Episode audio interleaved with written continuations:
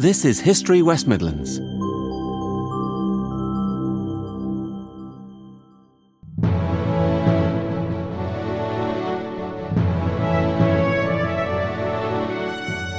In the 1950s and 60s, the lives of many working class men and women in the Black Country improved dramatically as the region's industries became the heart of Britain's post war economic recovery. Homes took on a new cheerfulness as affordable appliances such as cookers, washing machines, and fridges lightened the physical demands and daily drudgery of working class women's lives. There was a new vibrancy as colour and modern design became part of the living room as well as the kitchen. And for young and old, for the first time, full employment and high wages created the money for enjoying leisure beyond anything that their parents and grandparents could have dreamt of. Driving these changes were the Black Country's innovative manufacturers, whose products from metal castings to fine glassware were in great demand at home and abroad. Now, these exciting years are celebrated in this programme by social historian and author Simon Briercliffe from the Black Country Living Museum, who's talking to our publisher, Mike Gibbs. Simon, why is it important to talk about changes in the kitchen and the house in relation to the Black Country? I think the kitchen and domestic life touches on so many of the bigger themes of the post war period because it shows that movement from this kind of old fashioned life right through to something much more like what we know today with all mod cons. For most people, I think they would have had a pretty old fashioned life. So, a lot more like the day to day life that you see in the houses here at the Black Country Living Museum with black leaded grate and brasses and eating the odd bits of pig that nobody else wants to eat and all that kind of thing. It's traditional black country lifestyle. So lots of people have said, well, I was born in 1945 or whenever, and this is exactly how I grew up in a terraced house with a pig at the end of the yard and things like that. So that sort of lifestyle was still there. Very few people would have had anything like a fridge or a television or anything. That was very much restricted to the much wealthier people the role of women in the home as well was broadly speaking that, but had been changed somewhat by the war. So a lot of women had gone out to work during the war to make munitions, to do things like a conductress on a bus or, or whatever that men had absented because they were off to war. So that was the major difference. And at the end of the war, most women were encouraged to go back into the home. It was felt that the best place for a woman was in the home, in the kitchen. And that wasn't always intended in an explicitly sexist way like that, but that was how most people felt. And that was how people like Beveridge, who had penned this report, which formed the basis of the welfare state, that was how he felt as well. He thought it was the most appropriate for women to be homemakers, to be looking after the next generation of the British race. And that was absolutely true in the Black Country that women were then asked to go back home. You know, it was normal for single women to be asked to leave the workplace once they got married. Even if women were permitted to go out to work, their lives were quite different to men at work. They would be doing just as hard work, but they would be paid probably half as much as a man doing the job. And that was normal, that was accepted. There were still plenty of industries where female labour was important. So, chain making, brick making, lock making in particular. So, some very black country industries. There's one example of a brickmaker called Nellie Coleman who had started in something like 1902 being a brickmaker and didn't retire until the 70s. But she used to talk about her husband coming home after a hard day at work, which she had to make dinner, uh, get ready for him after having been at work all day herself. He'd be there fast asleep. She'd make dinner for him and he'd sleep right through it, possibly drunk as well. So after she had her dinner every so often, she used to have his as well and wipe a little bit of the gravy around his chops and say, "Oh no, you've had yours. go back to sleep. Go back to sleep." Uh, but it was expected that women would not only provide for them, but also have the smaller portions. So save the heartiest portions of the food for the men, and the women and the children would have to have less. That was just the normal way of things. You also, of course, had to contend with the austerity era. So rationing got even more stringent after the war so things like bread and potatoes were rationed for the first time. Um, that was for a variety of reasons. A lot of the grain that we use for making bread came from places like Ukraine, which were absolutely ravaged by the war, and there were bad harvests and all that kind of thing. It's not exactly that people were living in poverty, especially if women would be working all the way through the war. It was that things that you wanted to buy were rationed or just not there to buy. So, most famously, things like bananas, and people remember the first time they had a banana after the war. And it took until 1954, actually, so nine years after the end of the war, till the last rationing came off, and that was meat and sweets and things. So, some of the most kind of potent uh, symbols of rationing. So, not only did you have all these blackleading to do and keeping the fire going and going out to work and coming back and making dinner for your husband, but you also had to do it all on a tight budget with a lot of shortages. So things were particularly tough, I would say. And between the end of the Second World War and the end of the 1960s, how did the kitchen change in an average home? I think the biggest change is that a lot of these very old, very tatty houses had been knocked down. So the slum clearance program over the 50s and 60s was absolutely vast and knocked down a lot of these worst places. So if you were having to cook in your back room and heat your bath water at the same time and all that sort of thing, a lot of those houses had been knocked down. Council houses and newer houses on private estates and things like that were much more common. So that was one way it had changed. But even if you still lived in an older house, and of course there's plenty of old terraced houses still in the, Black Country, you will start to find that almost every house would have something which makes it a bit more modern. So people would start to bring in bits and pieces. They would redecorate with new wallpaper or new furniture. They would include new inventions like formica on the tabletops or a new appliance or something like that. Plastics were becoming usable for the first time, really on a mass scale, and um, a lot of that was manufactured in the Black Country. Actually, new cookers and new innovations in heating and washing and things like that were coming in. So even if you had an old house that needed some love, you might still have some of these new inventions and you still feel part of the modern age, I think. Your food will have changed, I think. So, although there's a lot of fondness for traditional black country foods like faggots and peas and groaty pudding and grey peas and bacon and all that sort of thing, those were still popular. But there was a lot of time saving alternatives to come in. So, refrigerated or frozen food started to become commercially available. If you bought a bag of frozen peas in the 50s, nobody expected you to have a freezer at home. You buy the bag of frozen peas because they would last longer than if you bought a bag of fresh peas. Nevertheless, things had started to change. And which companies here in the Black Country really became the poster children for those developments? Well, a lot of the black country companies, the really famous ones, were exactly geared towards this market. So we'd always specialised in pots and pans, so really sort of basic stuff, but we really started to corner the market in what was called hollowware. So companies like Judge and Jury, which were two competing brothers actually, Izons in West Brom and various others.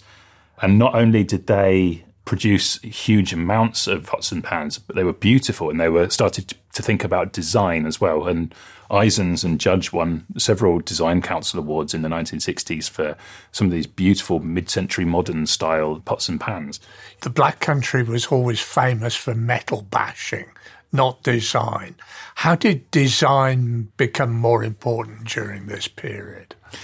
Actually, the metal bashing reputation is always a bit unfair on the Black Country. I think uh, it's probably how most people understand it as, yeah, bashing great big pieces of metal into chains or anchors and everything. But there's always been an element of heavily designed stuff where you think about Stourbridge glass or the beautiful saddlery and leatherwork in Walsall or whatever. But I guess it became a good way of making yourself more widely known as a company. They employed professional designers from the world of product design, not just from the world of industry. Some of the most famous examples are those beautiful pots and pans from Izons, but also Chance Glass in Smethwick, who produced some of the most beautiful glassware of the time, and they called it festival ware, inspired by the Festival of Britain.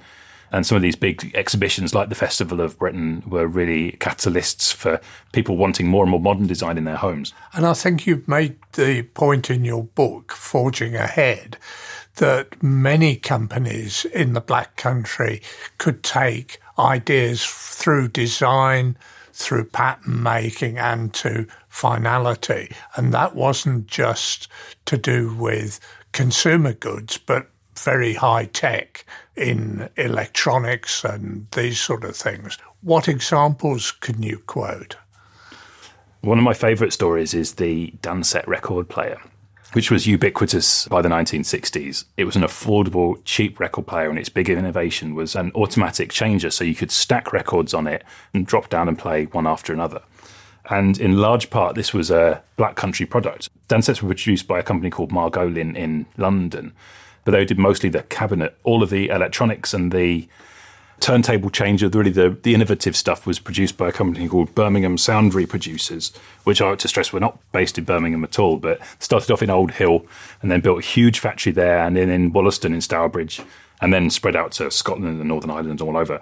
And they had a huge, huge proportion of this industry. They were absolutely dominant. So the Dansette was designed just a convenient way of putting this new technology into an existing record player body but it revolutionized the industry because it came at the same time as 45 RPM records were starting to become popular. The singles chart was being released, rock and roll was being invented. So if you were a teenager, you could go and buy an affordable record from somewhere like Stanton's in Dudley, where you could also buy the record player. And they were very explicitly targeted towards teenagers, which were another kind of invention of the 1950s when you have an array of young people with their own disposable income for the first time. Although they would almost certainly have had to put a whole pile of it back into the household budget. Yet still, they had a bit of disposable income to go to the cinema or to buy clothes or records for themselves. So Dansette was made in the black country and played in the black country, if you like. And this was the first time that teenagers had actually become a market in their own right, I guess. How did social life change here between the end of the war and the end of the 1960s? It took a little while to change. I think that's probably fair to say. There was a study done in the late 40s by a sociologist from University of Birmingham called Doris Rich, who went to study leisure life in Coseley. She interviewed a whole pile of different people with different circumstances, and life very much still revolved around going to the pub of an evening. Usually, the man, the woman stayed at home, perhaps with their children, and did very simple things like knitting or sewing or household jobs or something like that. You could just see some sense that things were starting to change. Some of the older daughters had started to go to dances and the cinema and things like that. And really, those things started to become really, really popular. So, if you were a young person by the late 50s or early 60s, you had a huge range of options, really, of places you could go out with your friends. Dances were absolutely popular. They were the main form of entertainment, also the main place where you could go to meet your partner. And those ranged from huge, great events at the town hall in Dudley to little local ones. So we've talked to people who used to use the little branch library in Woodside and the upstairs room there. They used to have a master of ceremonies with a record player and he would play old standards and people would dance and perhaps hope to meet a partner there to dance with. As those became popular, so too did concerts by more established artists. So those had always been big at places like the town hall, but with a new generation of rock and roll performers, that became really, really popular too. So in 1958, I think it was Buddy Holly played in Wolverhampton, Gene Vincent played there. Cliff Richard used to come and play in the Black Country in the 1962. A little known band played at the Thimble Mill Baths in Smethwick, the Beatles, and went on to do another show at the uh, Adelphi in West Brom on the same night before trekking back for another show at the Cavern Club in Liverpool. So those became really popular. People started to imitate their heroes because if you have a bit of disposable income, perhaps you could also afford a guitar or a set of drums and start to form your own bands. Talked to one chap who had to give most of his money to out of his apprenticeship to his mum, but with what he had, he saved up a little bit, bought some um, equipment at Stanton's in Dudley, and started to perform with his band. Their favourite venue was the Plaza in Old Hill, and his best memory was sharing the stage with the Hollies in the early 1960s. And that means literally sharing the stage because they had a revolving stage. So one band would be setting up in the back while the other one was performing, and then the whole stage would revolve and they could swap places.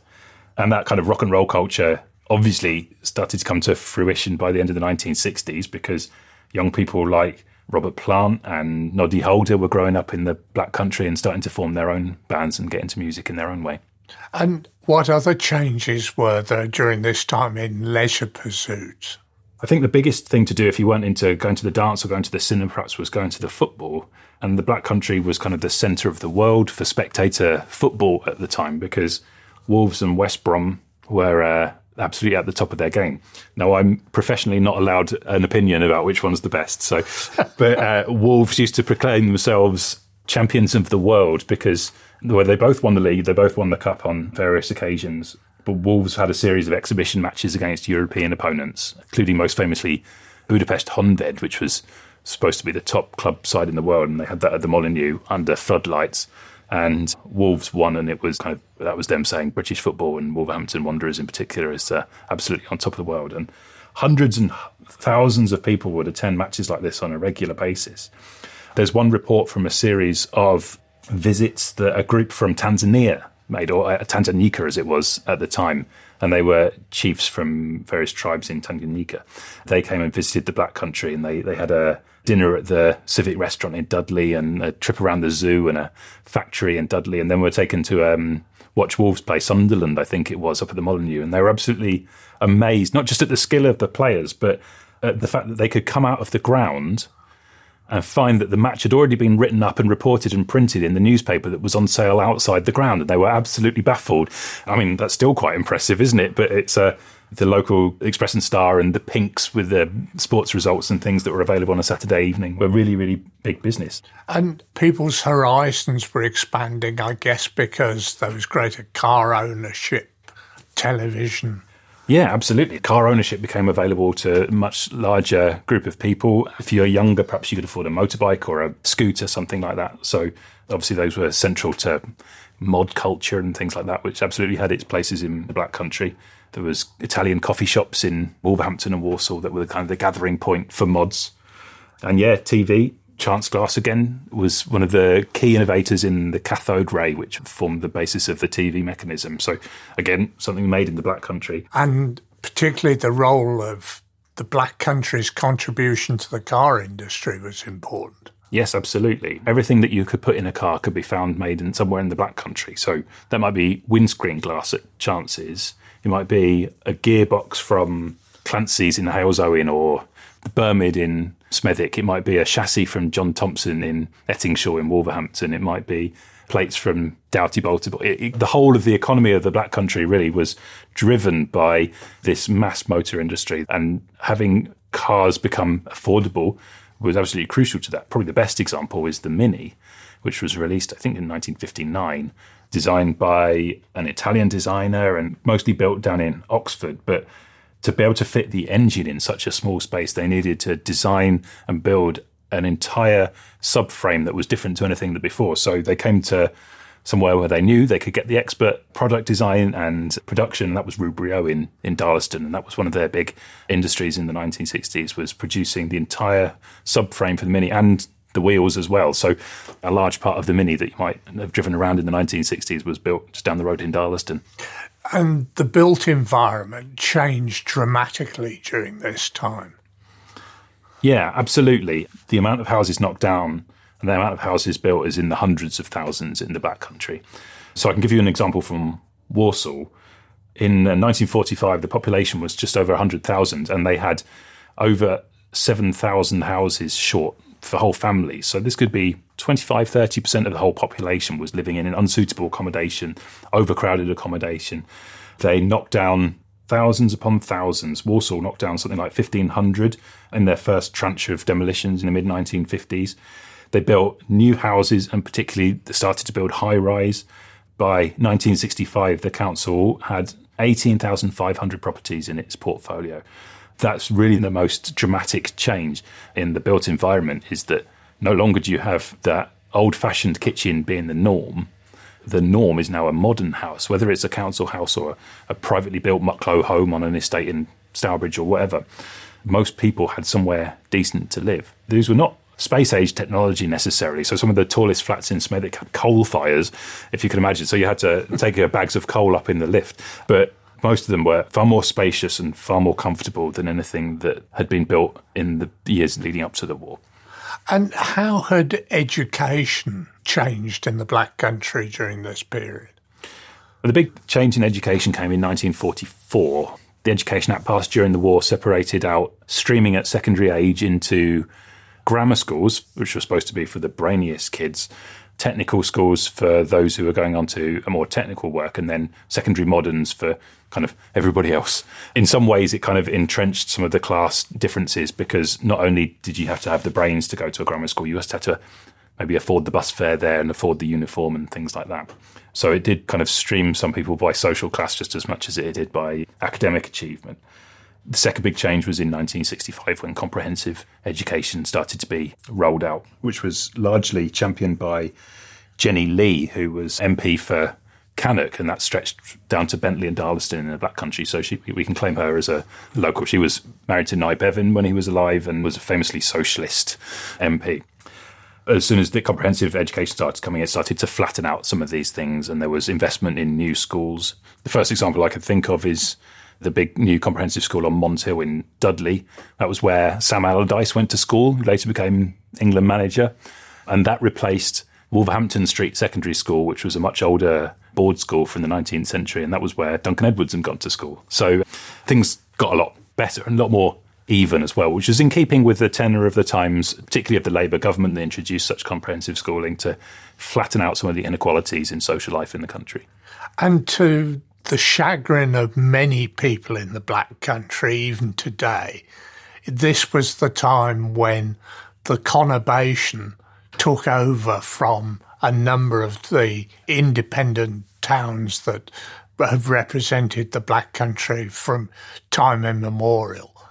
Explain to us the thinking behind that and the impact it had.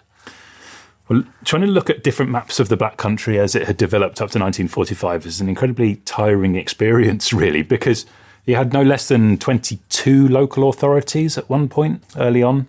And that ranged from huge places like Wolverhampton, which was its own metropolitan borough, right down to Amblecote, which was the smallest urban district in the country, only had like 3,000 electors living there. That's why you end up, if you take a tour of the Black Country, you can see in towns like Darlaston and West Brom these beautiful Victorian town halls and libraries and things clustered next to each other. In Amblecote, they used to have the meetings above the fish inn. So rather than um, any sort of ground town clock or anything, they stuck a clock on the side of the pub. But obviously reflected the size and the scale that they were working with but people were extremely proud of living in particular localities. And that's related to the kind of employers and the kind of work that was there and the kind of specialisms as well. So people were very proud of being from somewhere like Darlaston, which kind of led the world in nuts and bolts and fastenings, or from Willenhall, which led the world in locks and things like that, or from places where there was big employers that you could identify with. So it came as a bit of a bone of contention, I think, when proposals were made to change that, which they had been for years, right from before the war. The difficulty you have when you have this kind of patchwork of different local authorities is that if you're a small one, it's very difficult to afford to actually do much in the way of reconstruction or modernisation or anything. And that's not even to mention that before it's nationalised, the electricity districts were different from the gas districts, which were different from the education districts, which were different from the planning districts, and all got very confusing. So from local authorities' sense, it made a lot of sense to want to rationalise and to slim down. But from the point of view of kind of an urban and civic pride, that didn't go down very well at all. The largest boroughs, which were Wolverhampton, Walsall, and Dudley in particular, and West Bromwich, were, were always accused of wanting to take over and erase the identity of the smaller boroughs around them.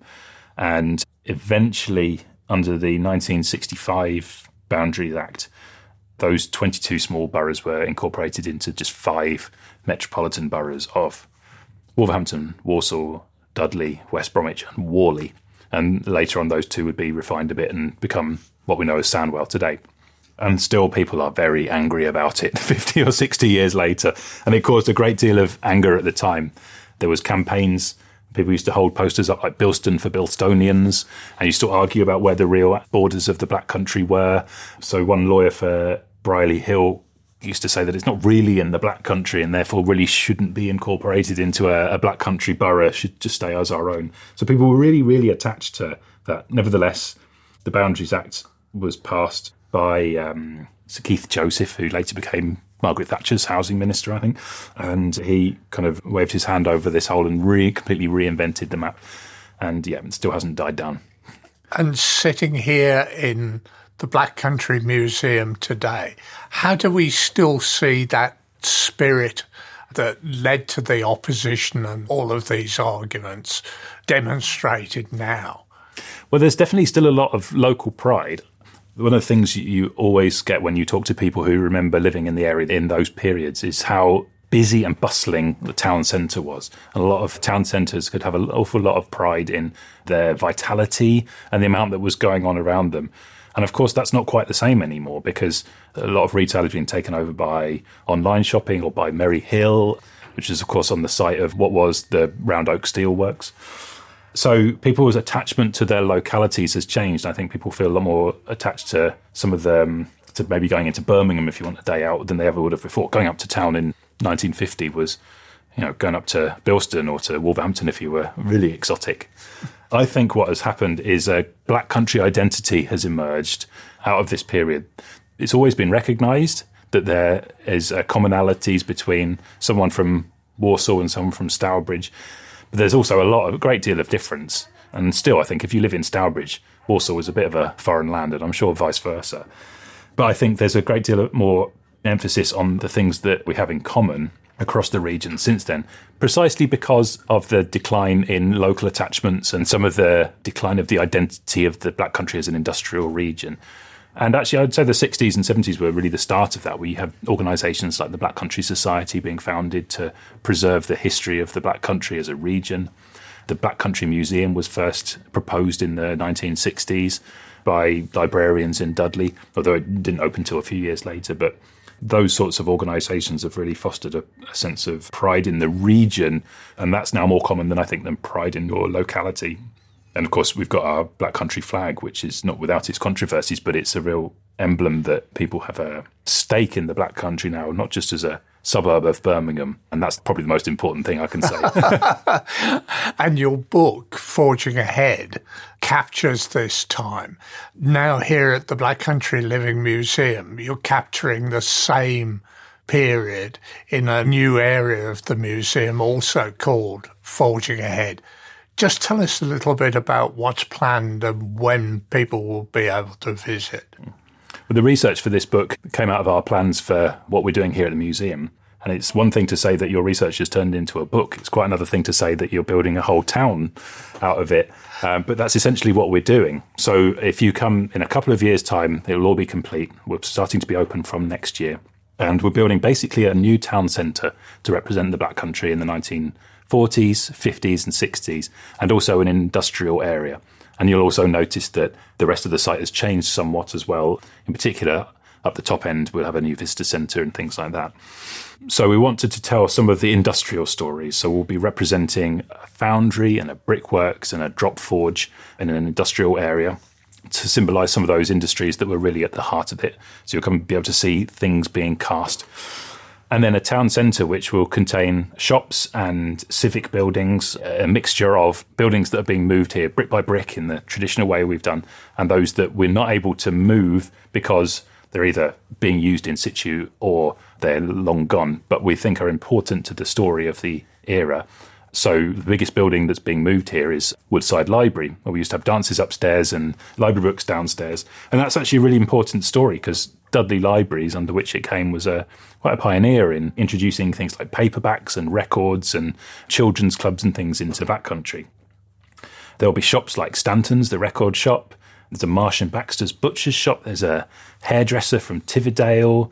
There's an Army and Navy store from Stourbridge that was run by Mr. Langer, who was a German prisoner of war who was interned in the Black Country during the war and allowed out to work while he was here.